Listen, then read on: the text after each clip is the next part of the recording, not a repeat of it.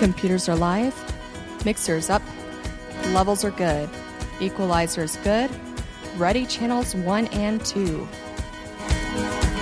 Mic is live in three, two, one, roll it. Welcome, listeners, to the My Practice My Business podcast, where we teach dentists and their teams how to reclaim forgotten profitability in dentistry with our clinical business of dentistry training. And now, the host of our show, the clinical director at My Practice My Business, Dr. Rob Thorup. It was February 2016, and I was finally getting around to looking at my last quarter results in my dental practice. Better late than never. Does that sound familiar? I was shocked to see our profits were down. How could this be? The number of patients seen and procedures worked were both up, but profits were down for the first time in years. Or were they? Maybe it was just me, finally noticing that they've been going down for years and I had just taken notice. They were going down so slowly that I actually hadn't seen them go down until now. It was time to dig a little deeper and learn why. Well, let me tell you what we discovered. We discovered things that we have changed or things that had changed incrementally over the last several years. The first thing was several of the major insurance players have been decreasing reimbursements on our primary procedures by a few dollars each year. Two, our lab fees have been going up over the last few years. Three, our supply bill has increased over the last three years. Four, other small increases have occurred with several of our vendors over the last two to three years. Wow. How did I, Dr. Rob, who teaches other dentists and their teams the clinical business of dentistry, lose track of my own practice? What I discovered was our upgrade charges were now too low. Simple fix, right? I can just increase them, no big deal. How ironic was it for me to see how small changes can not only lead to significant increases in practice revenue, but they can also lead to significant losses when the above four points are not closely monitored. Now, I don't want to talk about the race to the bottom and how we sit there and beat up labs and supply companies over small amounts, because we all know that increasing our revenue through value added service and upgrading is way more profitable than worrying about those things, but we need to keep an eye on those things. If you take PPO plans in your practice, you need to run a simple business protocol. Every practice has their top 20. The top 20 procedures you commonly do on a monthly basis, like crowns, root canals, fillings. Place them on a spreadsheet or simply write them down on a piece of paper with their associated CDT codes in one column. Next, Next to those CDT codes, write down the related fee for service pricing.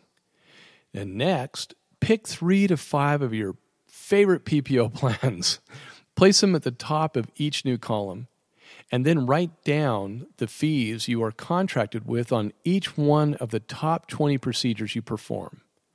It's like a spreadsheet, just looking at your CDT codes and the descriptions and, and what your fee for service fees are on each of those codes then you're going to just take and write down the fees that you're reimbursed on with three to five of your favorite insurance companies. Now, for the scary part divide that contracted fee into your fee for service fee and see what percent that is. Or more importantly, look at the reciprocal. See what percentage you are writing off. If your overhead is around 65 to 70%, you're writing off 40% or more. Is there a problem with that? I think there is. I was reading reading an article in one of our dental publications that was written by a dentist whom I shall leave nameless. The article was on managed care in our dental practices. One of the topics was on the purpose of managed care. The author spoke on PPO plans and how they strive to achieve cost reduction in their systems. Sound familiar?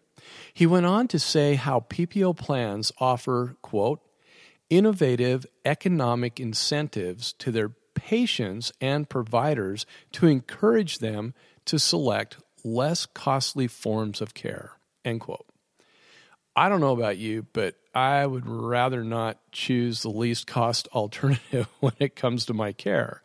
That's like being in the aviation industry and choosing the least expensive part that needs to be replaced in that aircraft that's got you at uh, flight level 320, screaming at 500 miles an hour, headed towards uh, wherever. that flies in the face of what the average middle market consumer typically chooses when it comes to things that are emotionally important to them, such as their oral health care. He termed this, quote, utilization management, unquote, and how, quote, there is a need to engage in effective utilization management in order to prevent unnecessary treatment, end quote. And one more quote here, quote, how this is good for the healthcare professions, end quote. You're probably dying right now, just like me. And then he t- topped it off with the need to create a reimbursement system that is tied to outcomes. Let me define what the term outcomes means or what he meant them to be. Outcomes are those dental needs that are at the very basic form and how they can be delivered at the least amount of expense. It's a business system that would absolutely take us back to silver fillings, crooked teeth, and controlled choice for the consumer. Yep, you think I'm kidding, don't you? I'm not. This is what insurance companies really want. And this is what socialized medicine strives for. And this is what the author was advocating as not a bad idea. That's unfortunate. Free market systems work best. We all know that. Let's think about this for a minute. Before I go into that, I mean, the free market systems in medical, we always hear how wonderful Canadian the Canadian medical system is. And I have family from Canada.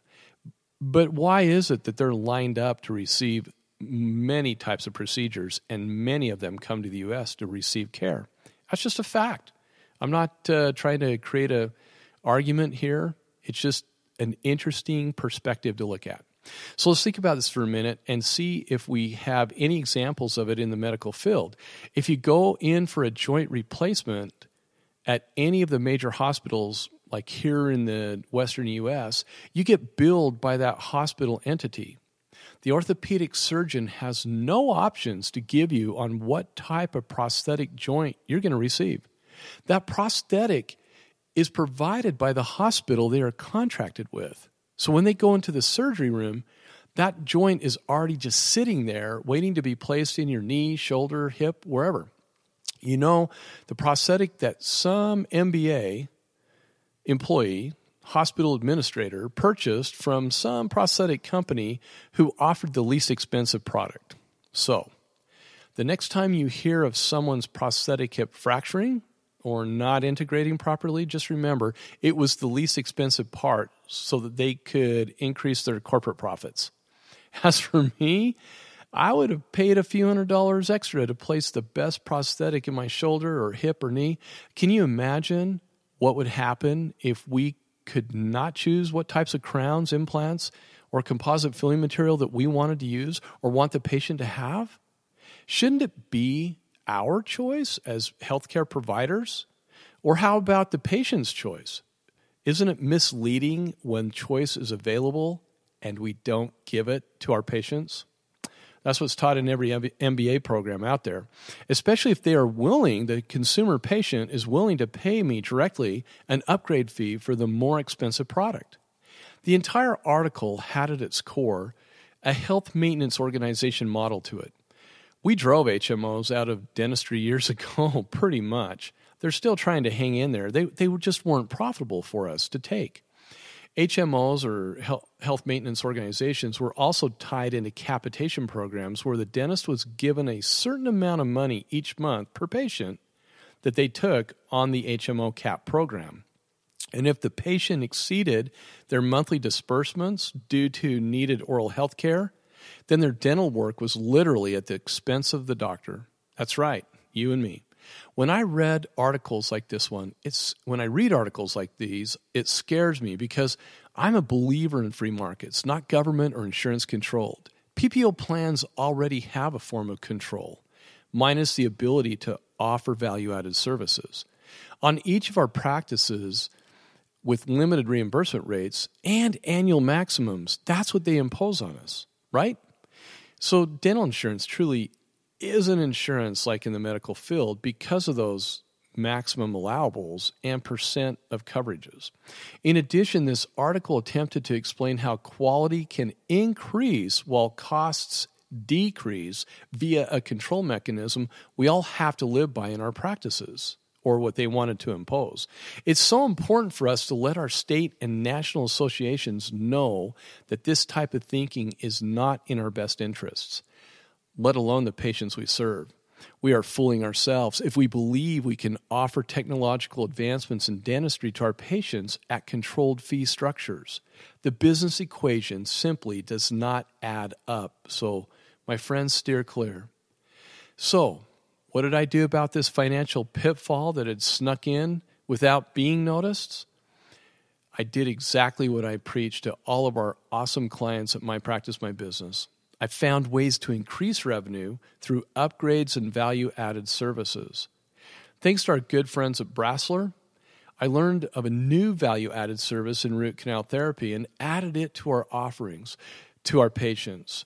For the first time in years, all of my upgrade fees have been upgraded because of the loss that I was seeing. And so far, we have nearly 100% case acceptance on our value added services, which, by the way, I would be in trouble. Often we are told to simply raise our fees, uh, our fee for service fees, to increase revenue. But let me go back to why I would be in trouble with nearly 100% case acceptance. Because if I was in an MBA program, my instructor would give me an F. You don't want to have 100% of your patients accepting uh, your upgraded materials because if you do, your prices are too low. So that's something that I'm working on to see where that tipping point is. However, there's also that altruistic uh, wanting to do good for my patients too. So there's that balance. I, I'm like, well, okay, I'm happy with with this fee with the upgrade fee. I'm happy with the PPO fee with the upgrade fee based on my direct operating costs. And that's how we should be setting our fees is by looking at what our direct operating costs per hour are then we don't have a problem. So often we're told to simply raise our fee for service fees to increase revenue, but that would work if we were not 85% insurance driven in our practice.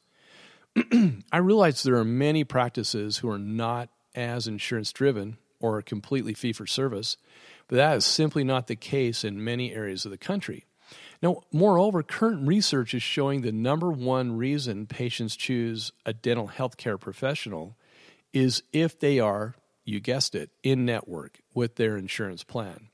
I was talking to the orthodontist that I referred to uh, just today, and he practices here in Utah, but he also has a satellite practice out in Wyoming. And he told me that they don't have insurance plans that these that the consumers out there, the population are taking. Most of the dentists don't even take PPO plans. I was blown away when he told me that. And he said, Rob, it's so nice to be able to charge our fee for service fee. He actually makes more going to Wyoming like one day a week than he makes uh, working in Utah three days a week. That's an interesting problem. And that's something that we all ought to look at when we decide where we want to practice dentistry at. But we also need to look at it when we're trying to determine if we're profitable or not.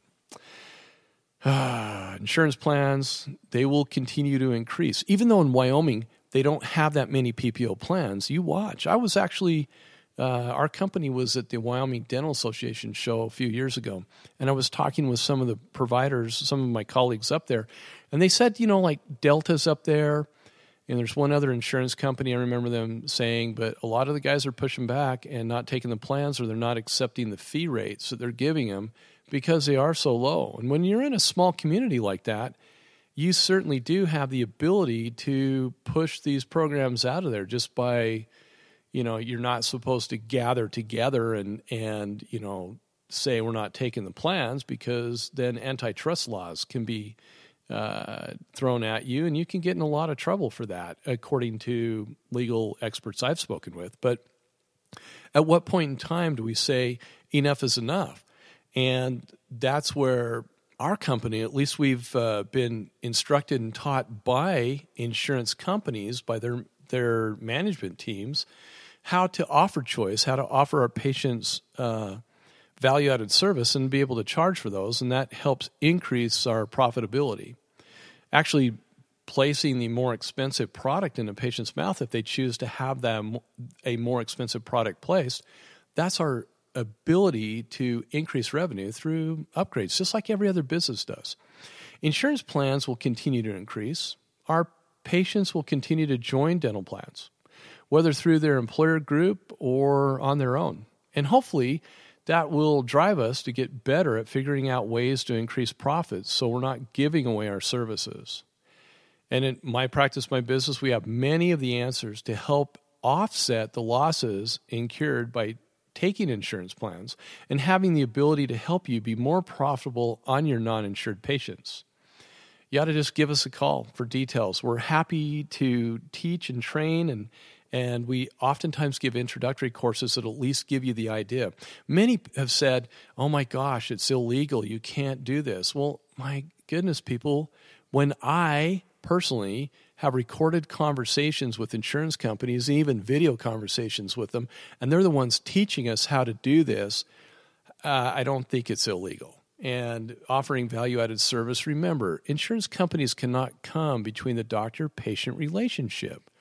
And when you buy expensive technology, you're not the one that's supposed to be paying for it. That should be passed on to the patient in one form or another. Most importantly, keep an eye on your numbers. Watch your top 30 procedures and track insurance reimbursements from year to year.